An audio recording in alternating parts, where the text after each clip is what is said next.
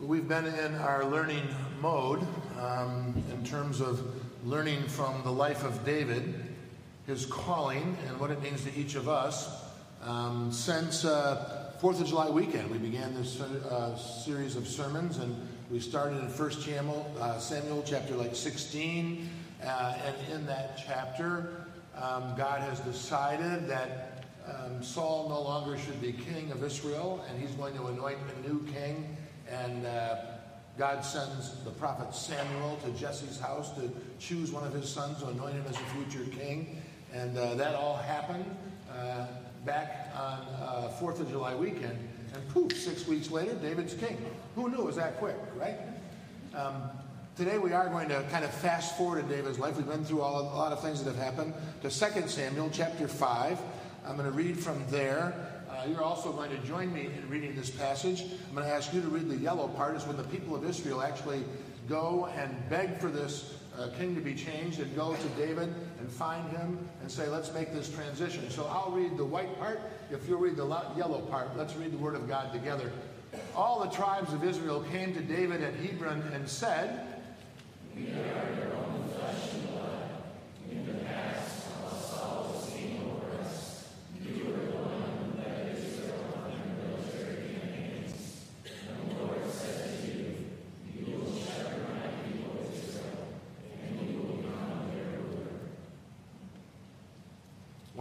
elders of Israel had come to King David at Hebron, the king made a covenant with them at Hebron before the Lord, and they anointed David king over Israel.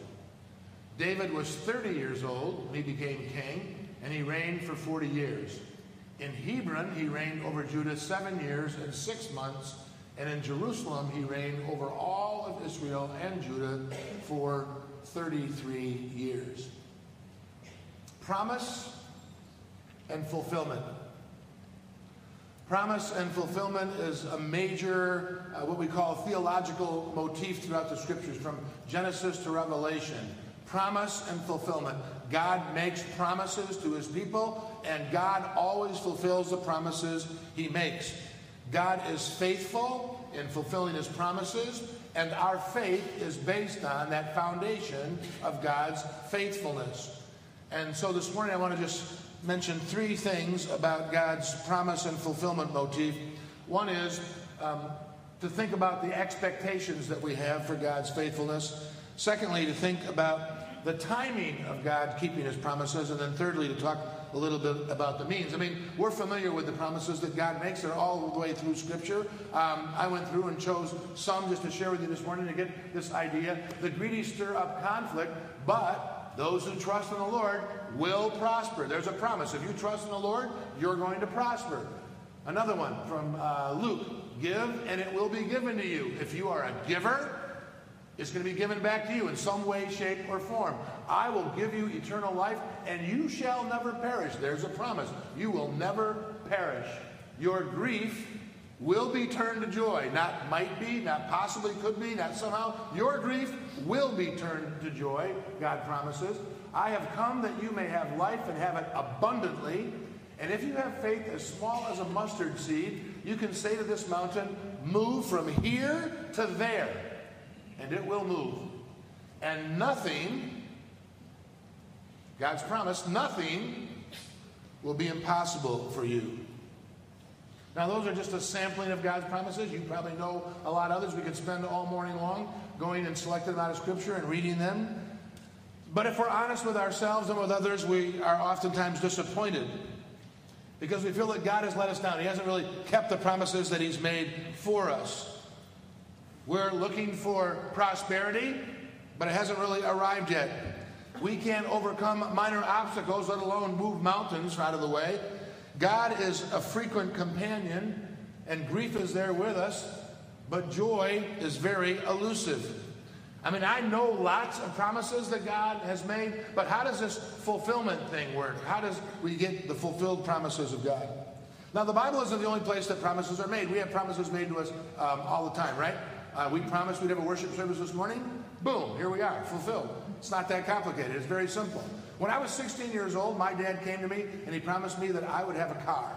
Um, and I needed a car because um, I wanted one. I mean, I know I needed a car. Uh, because we lived about six or eight miles from school, I was involved with all sorts of stuff, and getting home from practices and all sorts of things at school was very difficult for me. My parents were divorced. My mom was a single mom. She was working full time, so I needed transportation. So I thought, oh, my dad promised me a car. This is going to be great. I can't wait to get the car. And so I started to build my expectations, and this is what the car I wanted looked like. This is what I thought. When my dad said I was going to have a car, and this was a 57 Chevy, which means that it was only about that many years old. Um, not that old when I was promised a car when I was 16. It wasn't that long ago. But this is what I'm thinking. I'm going to get a car, right? My buddies aren't going to be allowed in this car because it has, you know, white leather inside. Um, but girls can get in. Um, this is what I imagined. This is what my expectation was. My dad, dad made a promise. And then my dad brought my car over, and it kind of looked like this. This is literally the car, my first car I ever had. It's not the picture of the car, but I had a 1960 Chevrolet Impala that was uh, like, I don't want to say it was faded blue, but the, the, you know the sun had baked all the blue out of the car.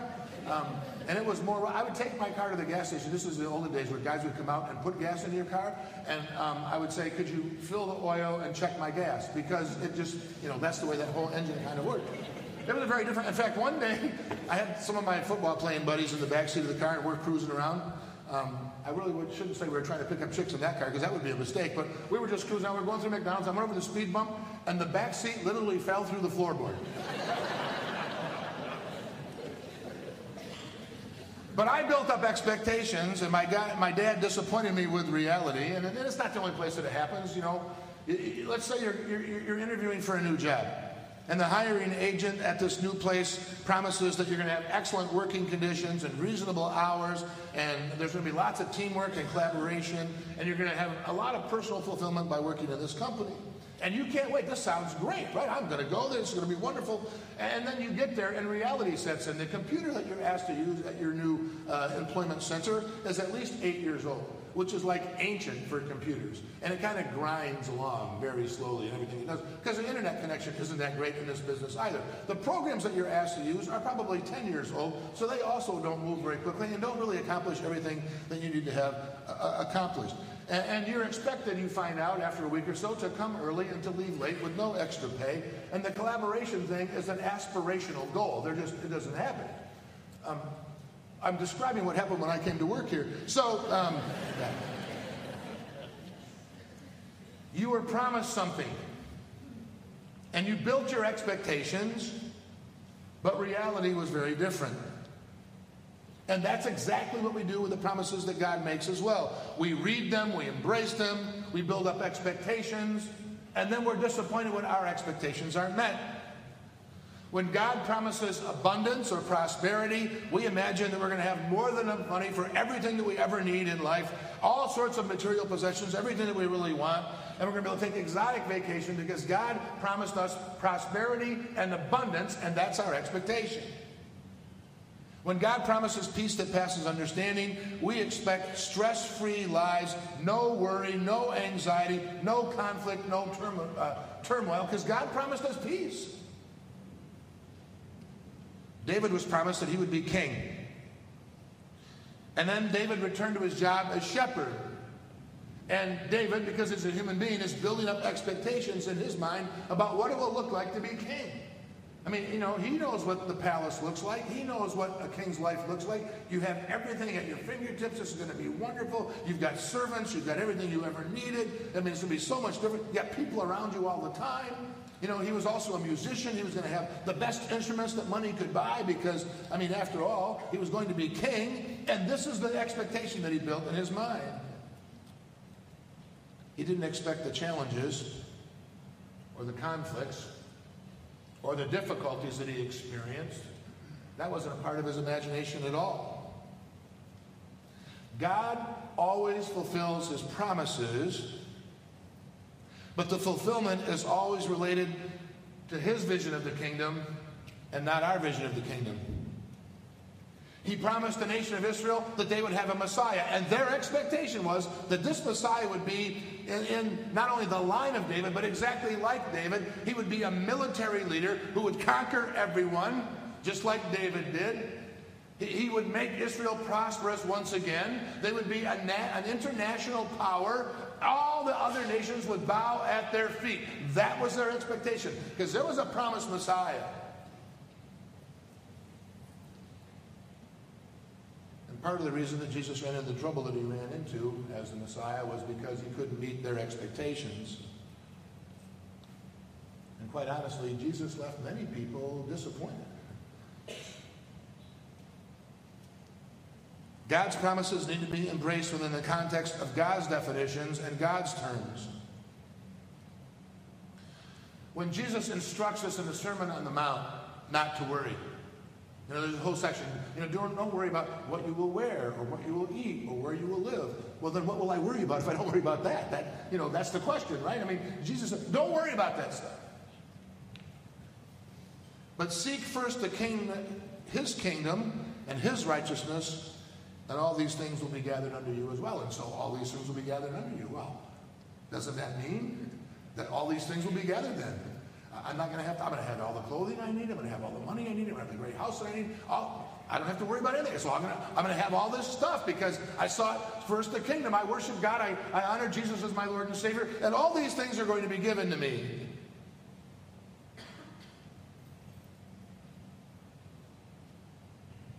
But when we're seeking first the kingdom of God, more often than not, what we really get is his perspective. And we find out that all the stuff that we want or think we need really isn't necessary.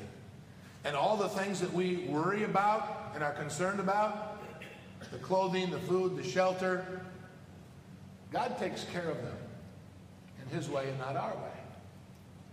And what happens when we seek first the kingdom of God is what we really get is his perspective on life and not ours. And his expectation and not our expectation. When Jesus promises a peace that passes understanding, he isn't promising a life without difficulty or worry or problems. He's simply promising that his presence will be with us in all the turmoil, in all the difficulty, and that he will give us a peace that none of us could ever imagine. Human beings can't give it. God's promises are always fulfilled within the context of God's expectations. Secondly, there's this issue of timing. God fulfills all the promises that he makes, but his sense of timing is a little different than ours. Theologians estimate that, that David was about 17 years old when he was promised that he would be king. And he did become king, not in six weeks like he did here at Elmhurst, but it was like about 13 years before he eventually became king. And then, if you read carefully the scripture passage, he didn't become king of Israel. He first became king of Judah after 13 years. A small fiefdom that was part of Israel but wasn't all of Israel. And he was king in Judah at Hebron for seven years and six months. So now we have, let me see, 13 plus 7, 6 months, about 20 and a half years before our scripture passage fulfilled the promise that Samuel had given. When Samuel came to David and said, You're going to be king of Israel, he might have thought, Great, a couple years, five years. But 20 some years? God promised the people of Israel that they would have their own nation, a promised land. And Moses led them out of Egypt to take them to that promised land. And 40 years later, they were there. I mean, patience is not our strong suit. We live in a microwave society. I mean, I'm, I really do find this phenomenal. If you, anybody ever ordered anything from Amazon? Amazon.com? It's okay to we're not advertising, although we thought about it, it'd be kind of cool. If, you, these days, if you order, order something from Amazon, first of all, it's a Dutchman's dream, right? If you're a primetime member, it's free shipping. we love free. But sometimes you can, if you order the right stuff, it'll be delivered to wherever you are the same day. Where do they keep all this stuff? Well, if you drive up the tri-state, you can see one of the places they keep all this, this gigantic Amazon warehouse right along the tri-state up north toward Cheeseland. I mean, Wisconsin. Um, but it's amazing to me. I mean, within 24 hours, 48 hours, if you got to wait 48 hours for Amazon delivery, you're a little nervous right now, right? You're kind of mad. Well, what, why, what's taking so long? If you want to communicate with someone, all you need to do is to write an email or a text message. And within seconds, you can get something back. Just like that. And when we don't get something back within seconds, how do we respond? Parents, let's hear how you respond to your children when they don't respond to your text right away. Or your friends, whatever the case might be. It's instantaneous. We expect instantaneous. That's the way communication works, right? Waiting is not a great human virtue. And it's not just a contemporary issue. We read about it in the Bible as well. God promised Jacob that he would receive the inheritance from his father that was really rightly his older brothers. God made that promise, and it didn't come, and it didn't come. So, what does Jacob do? He kind of cooks up a little scheme with his mom, and they make sure that he gets it early. They, they buffalo his dad into, into giving the inheritance to Jacob long before it's ever supposed to happen. Because Jacob just God promised Abraham and Sarah at a very old age that they were going to have a child, and they had waited a long time. They'd been very patient. They just had kind of given up on the whole thing. Oh, no, you're going to have a baby, you're going to have a baby. And they still couldn't wait. So they forced God's hand. And they took one of the servants and had a baby with his servant. Hagar, and this is how Ishmael was born, and it led to what? All sorts of eternal conflict between Israel because they just couldn't wait for God to fulfill his promise. Waiting is not our strong suit in life. God always fulfills his promises, but he always fulfills them in the time frame that his is and not our own. And David must have somehow learned this lesson. Because in Psalm 130 he writes, I wait for the Lord. My whole being waits. And in his word,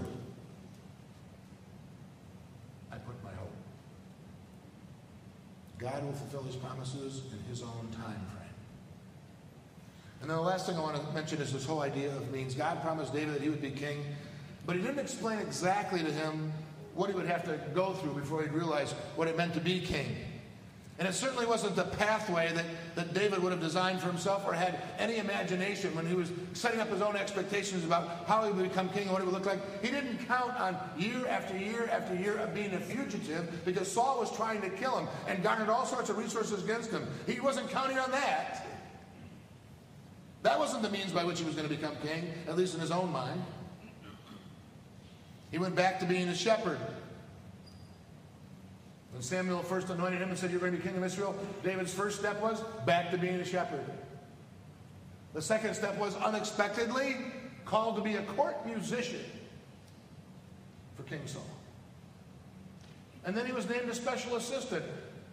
And then he got frustrated with the way the people of Israel were reacting to Goliath, and so he took him on himself and killed him. And then he was cheered as a hero, and he couldn't even imagine that happening. Unbelievable. This is great. I'm going to be king. And then everything got kind of ugly, right? Because of Saul's jealousy. He didn't imagine living life as a fugitive, hiding out day after day, always looking over his shoulder, wondering if he was going to live or die.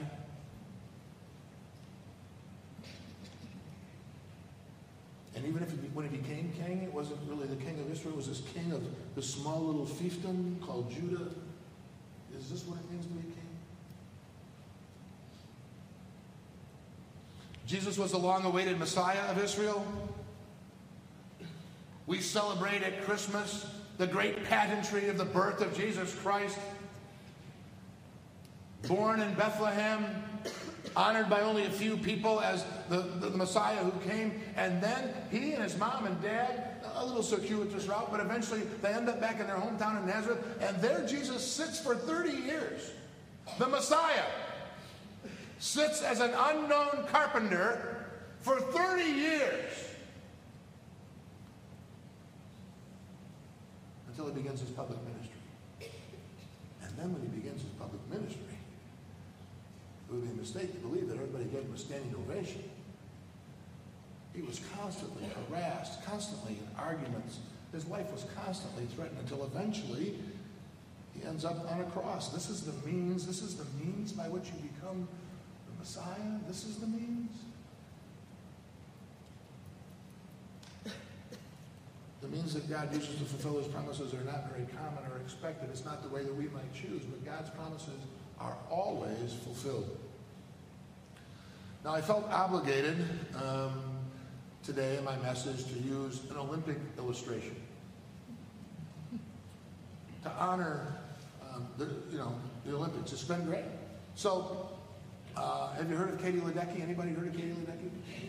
I mean, she is a phenomenal swimmer. Her, tournament, her teammates, you know, look at Katie Ledecky and they go, I mean, I can't imagine. And that's the guys. I mean, how does she do this? It's amazing. It's phenomenal what she does. And, and she's an Olympian. She's won a ton of medals already. But, you know, when she was nine years old, this dream of being in the Olympics was promised in her heart. It was born there. When she was nine years old, she was on a swim club, and they swam in a bunch of different meets all over uh, the Baltimore, Washington, D.C. area. And they were at one big meet, and the organizers of this uh, meet had arranged for Michael Phelps, who's also from the Baltimore area, to come and sign autographs for all these little swimmers, nine years old. This, he was already the Olympic champion. Can you imagine? So there's Katie Ledecky. You probably recognize her. You do recognize Michael Phelps, right? The goofy-looking guy with a hat. He hasn't changed much. Um, but there's Katie Ledecky, nine years old, getting Michael Phelps' autograph. And here, in her mind and heart, a dream is planted. Maybe someday I could be an Olympian. Ten years later, Katie Ledecky and Michael Phelps are teammates, both gold medal winners in the Olympics. Phenomenal, phenomenal athletes. Promise and fulfillment. Hold it. That, know, God didn't send her that promise. I'm going, oh, just stop a second. Pump the brakes. How does God plant dreams and hopes and promises in our hearts and minds? through everyday, ordinary experiences. I mean, Samuel doesn't come to everybody and say, someday you're going to do this or someday you're going to do that. When I was a high school student, uh, my parents were divorced. I didn't really, my father didn't live with us. I didn't have um, uh, a father figure in the home. But God blessed me, now that I look back, with a lot of great male role models who were teachers and coaches in my high school. I mean, I idolized these guys. And most of my social studies teachers were also coaches. And as I sat in their classroom, I said, you know, someday I'd like to be like them. I'd like to be a teacher and a coach. I'd like to do that. Is that not God planting something in your heart through the power of the Holy Spirit, right? God planted this dream. It was a promise that I had that eventually God fulfilled. Promise and fulfillment, promise and fulfillment. God is a God of promise and fulfillment. He never makes a promise that he doesn't fulfill. It might not be exactly the way we expect it to be fulfilled. It probably won't be in our time frame. You can count on ups and downs along the way, but God promises that he will always fulfill his promises. When reflecting on the promises that God makes, the Apostle Paul wrote this to the church at Corinth. No matter how many promises God has made, and there are thousands of them that Paul was thinking of, they are all yes in Jesus Christ. Jesus Christ is the fulfillment of all of the promises that God has made. And so through him, the Amen is spoken by us to the glory of God. So there was a, a couple that we met um, along our journey of ministry. Um, and, and, you know, they're, they're kind of your, your, it's kind of like, you know, the classic American story, right? They, they, they met in college. When they graduated from college, they got married. Uh, after they got married, they both had jobs. They pursued careers. They saved money. They bought a house. Know, they lived together for a few, I mean, they were living out this, you know, kind of plan that a lot of people have. Uh, and then they were going to start a family. So, um, you know, they they got pregnant, they were going to have this baby, they carried the baby full term, it was nine months. Um, and then shockingly and tragically, um, their baby was stillborn. Horrible tragedy for a young couple. Your expectations are all built. The nursery is all there. Everything's all bought. All you can imagine is a little baby at your house, but their baby was stillborn. It was a horrible shock, tragedy. They were going through the grieving process. They had a funeral for the baby. And as um, a couple that were committed to Christ, they asked all sorts of questions about God's promises. And they kind of focused on this one, Romans 8 28. We like to haul this out all the time, uh, except when we're in their situation. We know that in all things God works for the good of those who love him, who've been called according to his purposes. Doesn't that sound great? That's a great promise. Except it's a pretty dark promise when you got a stillborn baby. How's God ever going to fulfill this promise? How can anything good ever come out of that? Their life progressed. Um, they were able to have a couple of other children without any sorts of complications. They lived their life. And in the spirit of what um, Dutch priest and theologian, writer, and pastor Henri Nouwen says, they became wounded healers. They had suffered the wound of having a stillborn child. And they grieved the loss of that child. There isn't a day that, that goes by in their life where they don't grieve the loss of that child. But at the same time, over the course of the last 27 years, they've sat with probably hundreds of other parents who've lost children and listened to their story and shared their story. And they would say, This is God fulfilling his promise, that God works together in the lives of his people. In every situation, he can make something good out of it. Does that mean they celebrate? Does that mean they don't think? Does that mean they don't grieve? No, no. But God uses their situation, their horrible, tragic, difficult, painful situation, to touch the lives of others. And Becky just ran into her the other day, and she just shared, I just met with another woman, she said, a couple weeks ago. 27 years. She's been a wounded healer for other people. God makes promises to us as his people.